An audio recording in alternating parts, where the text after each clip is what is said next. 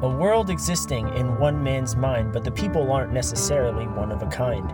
With lands and beings of different shapes and sizes, you can go anywhere, and it'll be full of surprises. Welcome to Tales from Somnia, written by Kane Casillas.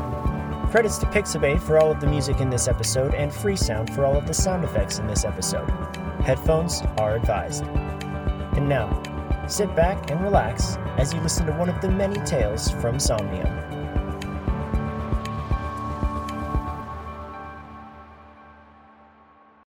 Episode 8 27 Seconds of Silence.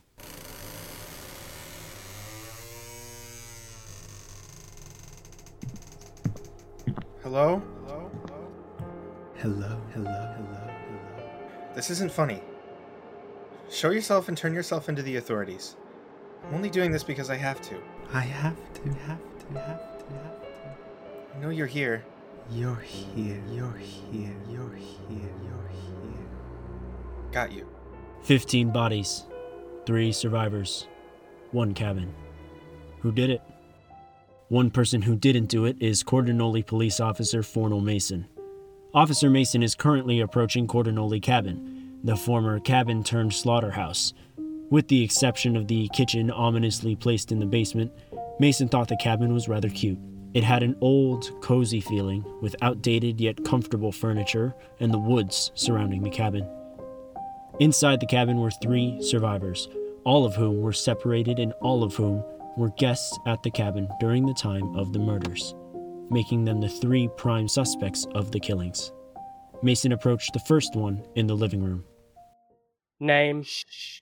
Almost done. The first suspect put a puzzle piece into the puzzle, completing an image of a boat. Around him were pieces of wool, an eight ball, and two bodies crumpled and bleeding. There we go. Boat's done. You like it, officer? My mother bought it for me. where's your mother? Gone. She one of the victims? Oh, heavens, no. She passed away three years ago. Lung cancer. Terrible habit, that smoking thing. Name. Ugh, Bruce Vogel. Nice to meet you, Bruce. Ah, no, no, no, no, no, no, no. Don't shake my hand, please. I'm terribly germophobic. Then why are you in the middle of two bleeding bodies?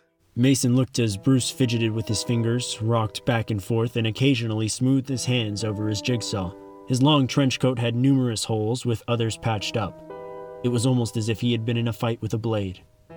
However, it was too difficult for Mason to tell whether or not this man was insane or guilty. Yes, I imagine the bodies make me seem a bit of a hypocrite. More like a criminal. I was just looking for an empty space to lay my puzzle out. I haven't put it together in months. Figured it was high time to honor Mum again. You realize you sitting here with a puzzle would be considered tampering with evidence, right? Well, it wasn't me. I don't think. You don't think. Well, I shouldn't be on the tapes. What tapes? Look up. Mason looked to the corner of the room where he saw a camera flashing a red light. He turned back to Bruce, who was disassembling his puzzle in hopes to reassemble it. So I can watch the tapes? Oh, yes. Good to know. Mason found the control room in the cabin's attic and watched the old footage of the living room's camera, the same room where Bruce was assembling his puzzle. About eight hours prior, two boys were in the room, both sitting on the couch with a magic eight ball. The first boy, who wore sweats and sunglasses for environmental reasons, was shaking the eight ball. It is certain. Dude, check it out. This 8 ball talks. No way, seriously? Let me see. Check it. All right, 8 ball. Will I become rich and famous in the future? Unclear. Try again. Why would you say alright 8 ball? Is it like an Alexa? You have to say to wake it up? I don't know. You try. Will I ever get to meet my idol, Zinka Giuliani? Don't count on it. uh, nice try. Shut up, I'll meet her eventually. I mean, are we even on the same plane of existence as her? Like, are we allowed to keep making pop culture references even though we're not technically living on Earth? Don't count on it. Oh, great. Look, you broke it. Nice job, Alan. Cannon Henry, you just broke the fourth wall. You can't judge me. At least I know I can stay characteristically consistent as a vaguely tough boy instead of an attention seeking, celebrity crazed idiot. Don't count on it. Oh, will you shut up? Don't count on it. Ugh, stupid thing. Toss it out, Alan. Don't count on it. The eight ball began to glow red while repeating the same four words over and over. Slowly, it began to levitate. Oh, Henry? Is it supposed to do that?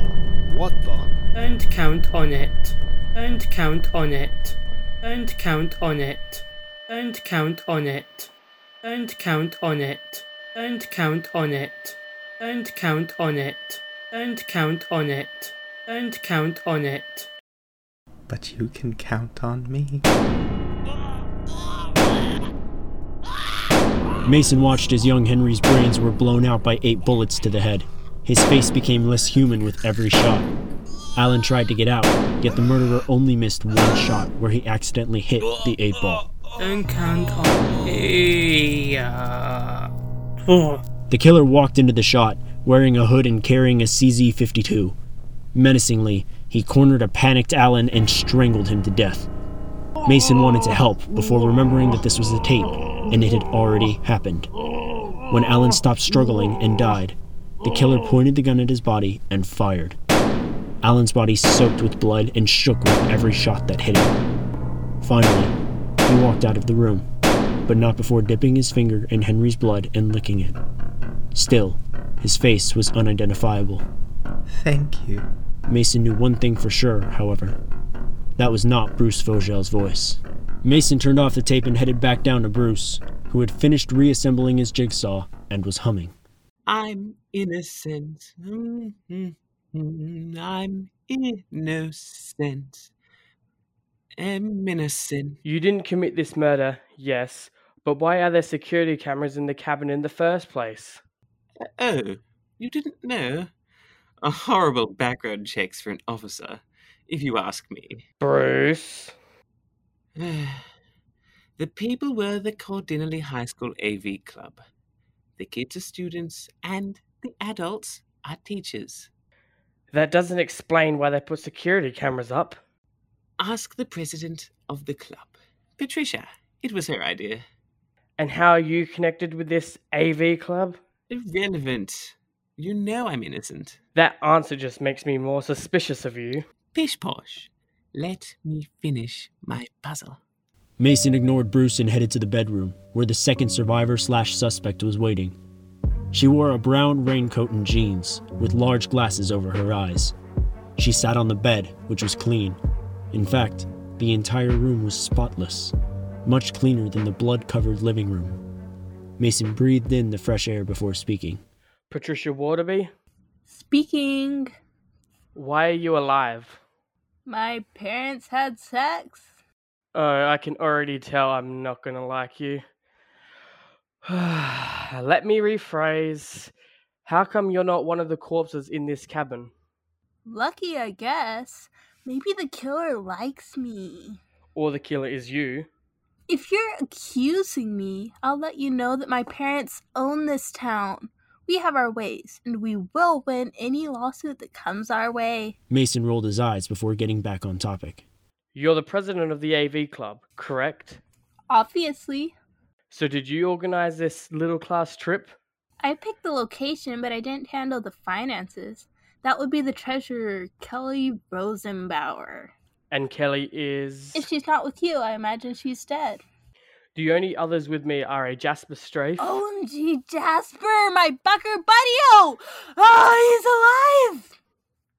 I'd like to personally clear Jasper. No way he's the killer.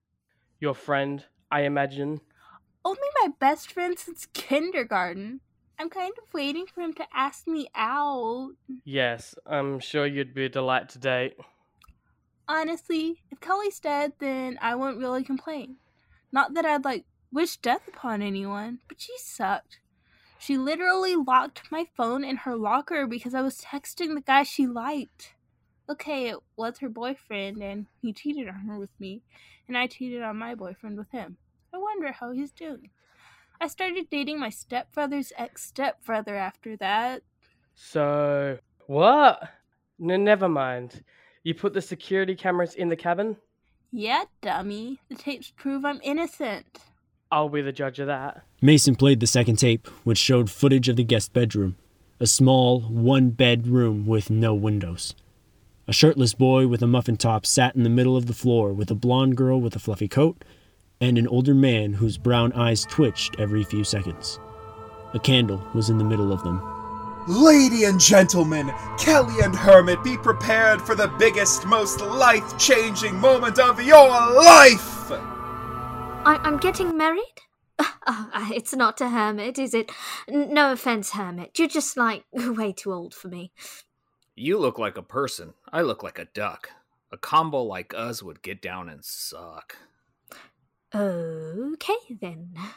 Mm-hmm. Silence, fools!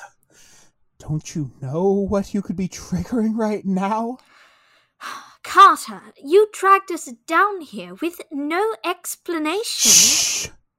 Shh! I've brought you here so we can summon a demon. The dead are the dead, that's all there is to it. Bringing them back would be a missed hit. That's not where I thought that was going. Now, will you be quiet? It could be watching us right now. We don't want to make it mad. Oh boy, here comes another story. Long ago, a woman slept with a cow. This story is weird to listen to, and I was your pick. From now on, no thanks. You can suck my stick. No, no, no, no, Hermit, you can't leap! What? Why do you have a stick in your pocket? Uh, never mind. It's already aware of our presence. We don't want to upset it, do we? Carter pulled a razor out of his pocket and switched it on. Hermit and Kelly looked at each other terrified. Carter? Why do you have a knife? For dramatic effect. He closed the razor and put it back in his pocket. Sit down! This is the story of Clancy. Ah, is what I would say if I didn't have class. Now you're just being a pain in the ass. Oh, didn't think you'd actually swear that time. Moving on. Long ago, a woman in Alabama slept with a cow. Six years of pregnancy later, the baby was born. Her name was Clancy, and she ate people. She seemed to be a nice minotaur, but after being born from human blood, that was the only thing that could satisfy her cravings. Every night, Clancy would stalk the farms of the innocent, blending in with the cattle, and when she was brought back into their homes, she would feast. Her favorite were the teeth. They crunched less than the bones, but still kept their texture and had traces of blood. They were the true sweet spot of her all natural meals. But she didn't stop there. No, no. With her bare hands, she could rip apart limbs. I don't mean just from the sockets. No, she could rip them apart into a dozen pieces. When she's done with that, she goes for the head. All that's left of Clancy's victims are their genitals. She would string them in the fields. So the next morning, when the cattle were released, all the town could hear were the disturbed moos of the cows, signaling to everyone that Clancy had struck again. you know, you almost got me there. Yeah, the music really helped fill the suspense. If I were a child, I'd be very tense. Fine! If you want to laugh, let's summon it. You don't think it's real, you'll have no problem starting the ritual with me. You're kidding, right? Come on, Kelly, you're better than this. Show me! Fine. What do we have to do? We have to moo in three part harmony. Dibs on soprano. I'll sing the right key, much like the throbbing I feel in my knee. Uh, sure. I'll go bass. Kelly, you're alto. Key of B flat. Okay then.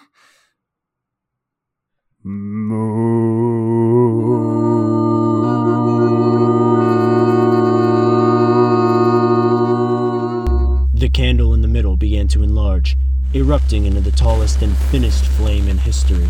A hole burned through the roof as lightning cracked the wind in two. Slowly, the three friends began to run out of breath, and as they began to quiet down, another noise filled its place. Fuck! Jeez, Hermit, will you back off? Kind of freaked me out there. you should have seen the look on your faces. Oh, so now you're not rhyming. Couldn't pass up the opportunity. What's that? No way. A figure emerged from the fire with two hands, two hooves, and at the top of its head, two horns. It was massive, about seven feet tall, and its eyes glowed red in the flames. It stepped out of the fire, landing with a thud. Hiya! Nice to meet you guys. I'm Clancy. How are y'all today? What?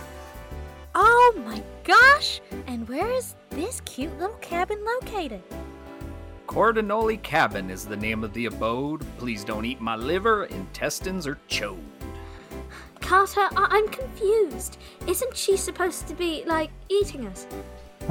I don't know. I, I think we broke the demon. Excuse me, I'm right here. It's kind of insulting, you know. Uh, sorry, Clancy. We just we ju- we just expected you to be more of a face-eating monster. That are are you wearing a sweater? Yep, knitted it myself in Babadoo. What the hell is a Babadoo? Oh, you don't believe in Babadoo?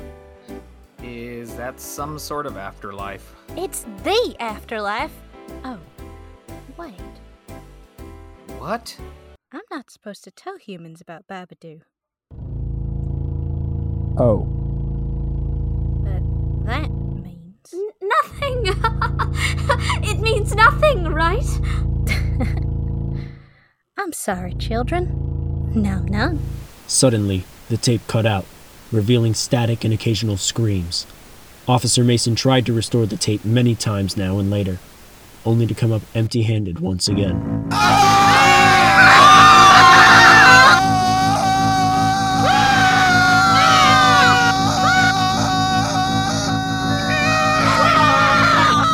Finally, the tape fired back up, only for Mason to be even more shocked. The candle in the room was snuffed, with traces of smoke swirling around all four bodies Kelly, Carter, Hermit, and Clancy. Clancy, the demon that supposedly ate people, had been murdered. How? Mason jotted some notes down and stormed back to Patricia. You said you're in charge of the tapes? I set them up, yeah. Why was there a cut in the video? What do you mean? The video cut in and out, skipping five whole minutes of your friend Kelly's murder. She is not my friend. You can see how that makes you even more suspicious, right? Well, I was with Jasper like all day. Meaning you could be working together. Got it. I'll be asking him his side of things, of course. Gotta make sure everything lines up properly. This is ridiculous. What about Bruce? Who? Bruce Fogel? He a teacher? Chaperone? Someone's parent? I have no clue who you're talking about. Bruce Fogel. Tall, weird, likes puzzles. Hey, he's not with us. What? I organized the whole list of attendees of this trip, and that guy is definitely not on the list. Did you let a random guy come onto a crime scene? Thank you, Miss Waterby. I'm going to talk to your friend now. Sit tight. If I'm in trouble, you'll be hearing from my lawyers. Mason ignored Patricia and headed to the bathroom, wanting to use it. When he opened the door, however, he found his third suspect a taller teenage boy with a wool jacket and tight pants. His jet blonde hair hung around his head, accenting his blue eyes. Sheesh, for that outfit alone, you should be arrested. I take it you're Jasper Strafe? I take it you're the one who's got me marked as a suspect? Well, I didn't have much to base that off of, besides the fact that you're alive while 12 others aren't. But maybe we can figure this out. Fair. Why were you in the bathroom? I was hiding. I didn't want the killer to get me. Were you with anyone? No. Last time I was with someone, I was eating lunch with my friend Patricia. Oh, oh gosh, Patricia. My bucker buddy O. Is she okay? Fortunately for you, and unfortunately for me, yes. Between us, I'm pretty sure she has a crush on you. Oh, thank goodness she's okay. And yeah, I kind of assumed that. She bought me this wool jacket, among other things. It's pretty expensive. Most friends don't just splurge on other friends like that. Exactly. Anyways, Jasper, I've heard a couple of different stories and seen some tapes, so I need to make sure the stories match. You said you were last with Patricia at lunch? Uh, yes, sir. Interesting. She said she was with you all day. She did? Oh. Which is it, Jasper? Lunch. We had hot dogs and then called it a day. I haven't seen her since. Yeah. Right, so one of you is lying about that. And Bruce Fogel? Who? Bruce Fogel, the only adult around here, has a jigsaw puzzle. I've never seen him or heard of him in my life. Is he someone's parent? Mason began taking notes. Not according to Patricia or you. Shouldn't that be enough evidence then? He was never here, so he's most likely to be the one to jump out and murder 12 people. Definitely wasn't me, and it definitely wasn't Patricia. Sometimes I feel this weird thing inside me. Never mind, it's probably just puberty. Mason looked down and saw traces of wool on the carpet, no doubt coming from Jasper's jacket. Excuse me for a second, Jasper. He followed the trail of wool to the attic. Once the trail stopped, he went back to watch the tapes of the security cameras and watched what had happened in the attic. I suppose the authorities will find these tapes someday. So here's a little snippet of me. Don't get your hopes up just yet, my friend. But know that I look forward to our game. The camera in the attic focused on the entire room, filled with dusty boxes, cobwebs, and an open window with two dolls on it. The door swung open, revealing a shadow of a person. No face was identifiable. The figure walked towards the open window, careful not to reveal their face. Despite only one person being in the room, Mason could hear two voices on the tape. Oh my gosh, dude, guess what? What, dude? The gringo Carter, he asked me out. I no manches. For real? For real, dude. Like, he said he'd take me to dinner and everything. Oh, damn, bitch, I'm tickled. But, like, isn't that white boy dead now, dude? I no manches. Yes, bitch, he literally tried summoning a demon last night. Ay, puta. Oh, but wait, that one was kind of relaxing, actually. Period, boo. But listen to me, cabron. Like, everyone's dying here. Bro, not even. Bro, yes, even. Like, everyone's trying to act all sketchy or whatever, but now they're all dead. Wait, what is it with all these people trying to act all edgy and shit? Like, it's not cool. Oh my gosh, bitch. But, like, what if we're next? I know, man. Just cabrón. We're literally getting stabbed right now, and, like, nothing's even happening. Literally, look. Pero how? We should totally be dead right now, right? Because we're unstoppable, bitch. Period. But for real, dude, like, we could probably just be safe here as long as we keep hiding in this garage. Yes, and like they can get us here because we can just use the cars to get away. Oh, bitch, you can drive? Psh, not legally. Veronica and Antonio continue to get stabbed, laughing and swearing out of mockery. Yet Mason couldn't seem to see where the voices and stabbing sounds were coming from. Slowly, the killer walked away, careful not to show their face once again.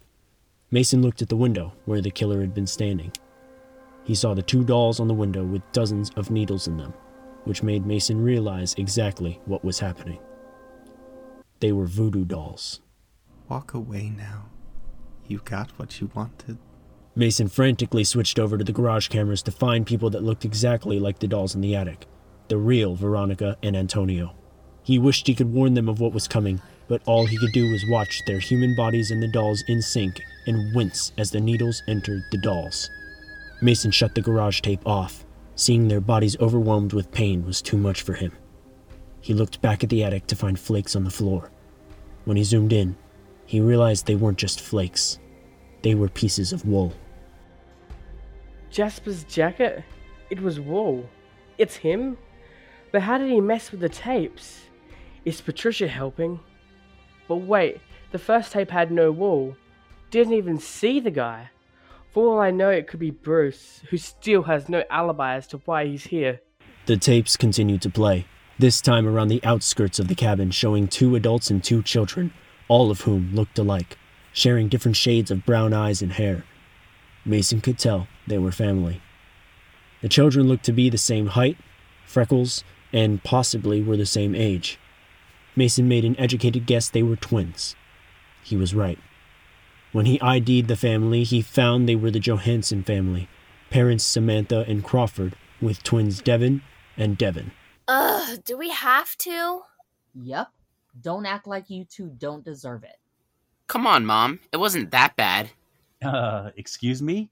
You vandalized private property. They were eggs, Dad. You could just wash them off. We did wash them off. What did you call him? He's not dad right now. He's Mr. Johansson. We're at work, and right now you're getting the same punishment we'd give to any other student.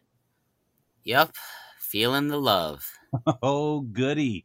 Now you're grounded for a week when we get back. Can we please not sleep in the outhouse tonight? Please? You're 15. That's not working anymore. Mom, you're literally making us sleep next to a toilet. There has to be something you and Dad want. You could pay next month's rent. I don't have a job. Exactly. So poop sleep you go. The Johansson parents opened the door of an outhouse and extended their arms towards it, almost as if to gesture a surprise. The kids nearly puked as they saw the pee stains on the toilet, the toilet paper wads on the ceiling, and the three feet of space between the sticky walls and the toilet. The twins looked horrified as their parents shoved them inside the outhouse and tossed them some blankets. Good night. For the twins, it felt as if hours had passed. For Mason, who was watching the tape, he only had to fast forward it 10 short minutes before they started complaining. Devin, uh, get your foot away from my knee. Bro, if I move my foot, I step in poop. If you don't move it, you'll break my knee, and I'll break yours back. Oh my gosh, something just fell on me. That would be toilet paper. Get it off me. I'm not touching that. Ugh, this sucks. All because we egged that stupid cabin. You. Uh, Devin, Yeah, Devin? did you hear that? You killed our babies. The twins stayed as perfectly still and quiet as possible as they heard rapid footsteps approaching the outhouse. We'll splat you like you splatted them.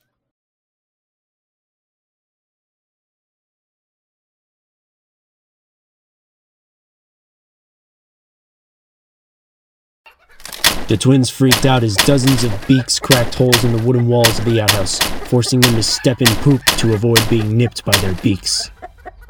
Chickens? They must want revenge for the egg thing. Forget this, I'm leaving. Right behind you. Devin and Devin kicked the door open and ran, narrowly escaping the hundreds of bloodthirsty chickens. Quickly, they ran back to their parents. Mom! Dad! What are you two doing out of the. Oh, sweet Mother Mary. The chickens all approached the family, turning their heads towards them in unison. Their eyes glowed a dark red. The family almost expected lasers to come out of their eyes. Instead, they stared the humans down and charged. Oh, you better not touch my babies. Hiya! Samantha threw her high heel at a chicken, impaling its side and ah! sending it toppling over.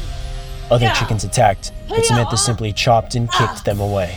I know she's on our side, but now I'm even more scared of our mother. Me too. Me three. You married her. Yeah, respectful fear, son. Respectful fear. Samantha snapped the neck of the final chicken before wiping the blood off her blouse and smiling. This is why we don't egg things. A thousand more chickens began to attack, all looking like a bad Terminator fanfic. This time, the whole family charged back at the chickens, severing talons, biting wings, and punching beaks in perfect harmony. The chickens fell with clucks of agony as the humans felt stronger. They pushed through the wave of chickens until there were no more. Mason had to fast forward a couple of hours till the fight was over. Once all the chickens were dead, they realized they had pushed so far past the wave of demon birds that they were at an old shack, not the cabin. Cautiously, they walked inside, with Crawford in front. Sweetie, do you want me to lead? Yeah, um, okay, I'm fine with that. Okay. The family walked through the house to find chickens hanging by the neck on a wire. Their bodies twitched while their eyes flickered red on and off like a light switch. Then a figure jumped out with a chainsaw. Like pieces of a puzzle. The tape cut out. Mason threw his hands up in frustration. Was this Patricia's doing? And what about the puzzle line? Was that Bruce? The tape came back on, and all that was left of the Johansson family were their severed body parts hanging next to the chickens. Blood dripped on the floor, right next to an array of wool scattered around the shack. Jasper's jacket again? Mason was even more confused than before. Well, this just looks like they could all do it. Is that what that means? Did they team up? Are they covering for each other? Jasper and Patricia are close. That could explain things. But the evidence lines up to where it's Bruce. No, it doesn't. But then where did Bruce come from? Who cut the audio of the security tapes? How long was the wool from Jasper's jacket in those rooms? All hell broke loose, baffling Mason even more. Jasper came sprinting out of his room. I think that Bruce guy is dead. What?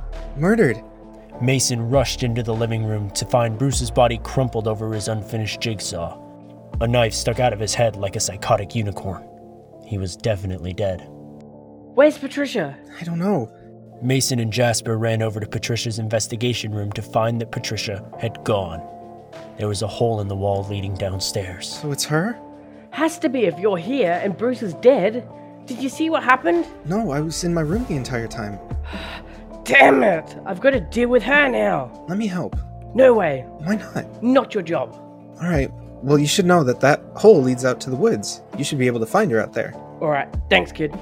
Mason pulled his gun out and raced out of the cabin. Jasper watched as he disappeared into the woods, and when he finally was out of sight, Jasper grabbed a flashlight and headed into the hole. He had lied to Mason. The hole led to the kitchen, not the woods. But if anyone could save Patricia or convince her to stop killing, it would be him. I'm coming, Bucker Buddy O.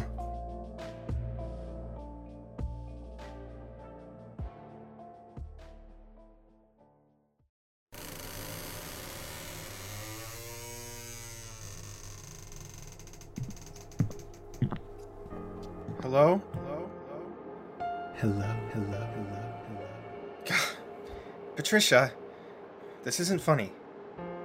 Show yourself and turn yourself into the authorities. I'm only doing this because I have to.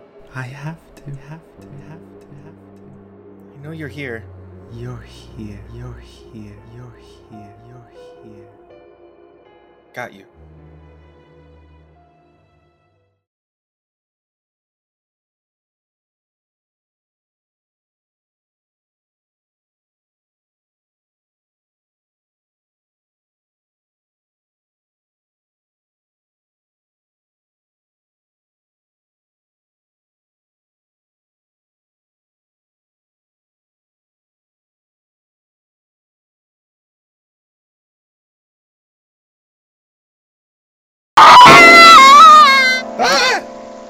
Patricia! What? How are you bleeding? Confused, Jasper looked at his hand to find a knife in it. Blood was smeared across it. Was I. Did I? Yes. Suddenly, Jasper felt his soul suck into a mushy pink room, yet as he looked out, he still saw the kitchen.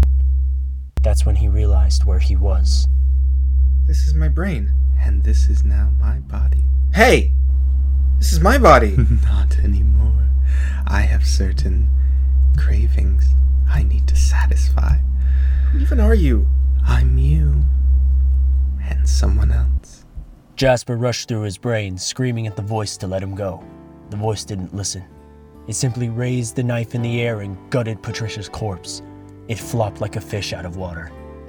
Jasper looked away as the voice used his body to drink Patricia's blood. Strafe, what's going on down there? Gotta run. Jasper felt his body pick up speed as he crashed through the wooden walls of the kitchen and sprinted into the woods. As he ran, Jasper felt his soul float back into his heart, allowing him full control. The voice was gone. Strafe, get back here! Jasper didn't bother to listen. All he could do as he processed what had just happened to him was run.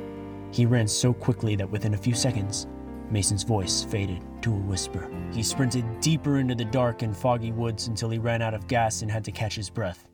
As he did, he was knocked over and landed face first in the dirt. Ah! Please don't arrest me. Why would I arrest you? Jasper stood up to find a woman wearing a blue shirt and a badge. She was older than him, but her frame was smaller. She was thin, almost as if she was starving. You're not a cop.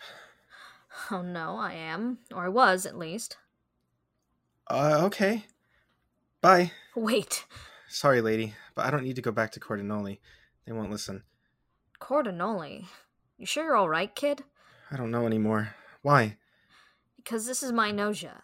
I'm with the MPD. Or was, at least. You said that already. And you still haven't said why you're scared of police. I'm not scared.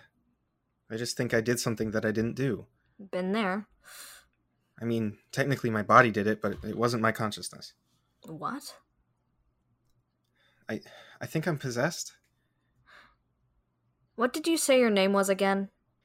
If I cooperate with you, will you agree not to arrest me? Even though you're out of your jurisdiction, I just want to make sure.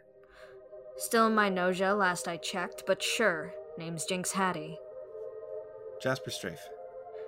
Your name is Jasper Strafe? Jinx immediately put Jasper in an armbar and twisted it extra hard. You're gonna pay for what you did. This concludes today's episode of Tales from Somnium, with Dylan Thomas Dawson playing Officer Fornell Mason, Manticore playing Jasper Strafe, Abby Sitton playing Patricia Waterby, and Liam playing Bruce Fogel, with Donovan Lusher voicing the 8 Ball, Leo Gilled voicing Henry Horner, and Chibi voicing Alan Amari. Also starring Keon as Carter Chimera, Spirit Nova as Clancy, Robert Merez as Hermit Hollowitz, and Gracie Merez as Kelly Rosenbauer, with Sasha Sakai playing Veronica Valenti and Izzle playing Antonio Nunez. Also starring Wendy Casillas as Samantha Johansson, Dante Casillas as Crawford Johansson, Kiela Casillas playing Devin Johansson, and Elias Casillas playing Devin Johansson, the other twin. This episode also features the return of Gracie Merez playing Jinx Hattie from episode 1, and of course yours truly, Kane Casillas, once again playing the role of the narrator. Now that Jasper and Jinx have crossed paths, what's next? If you've got questions, I'm finally going to give you your answers. So be prepared for as many shocks and twists as possible. We'll see you next time with more Tales from Somnium.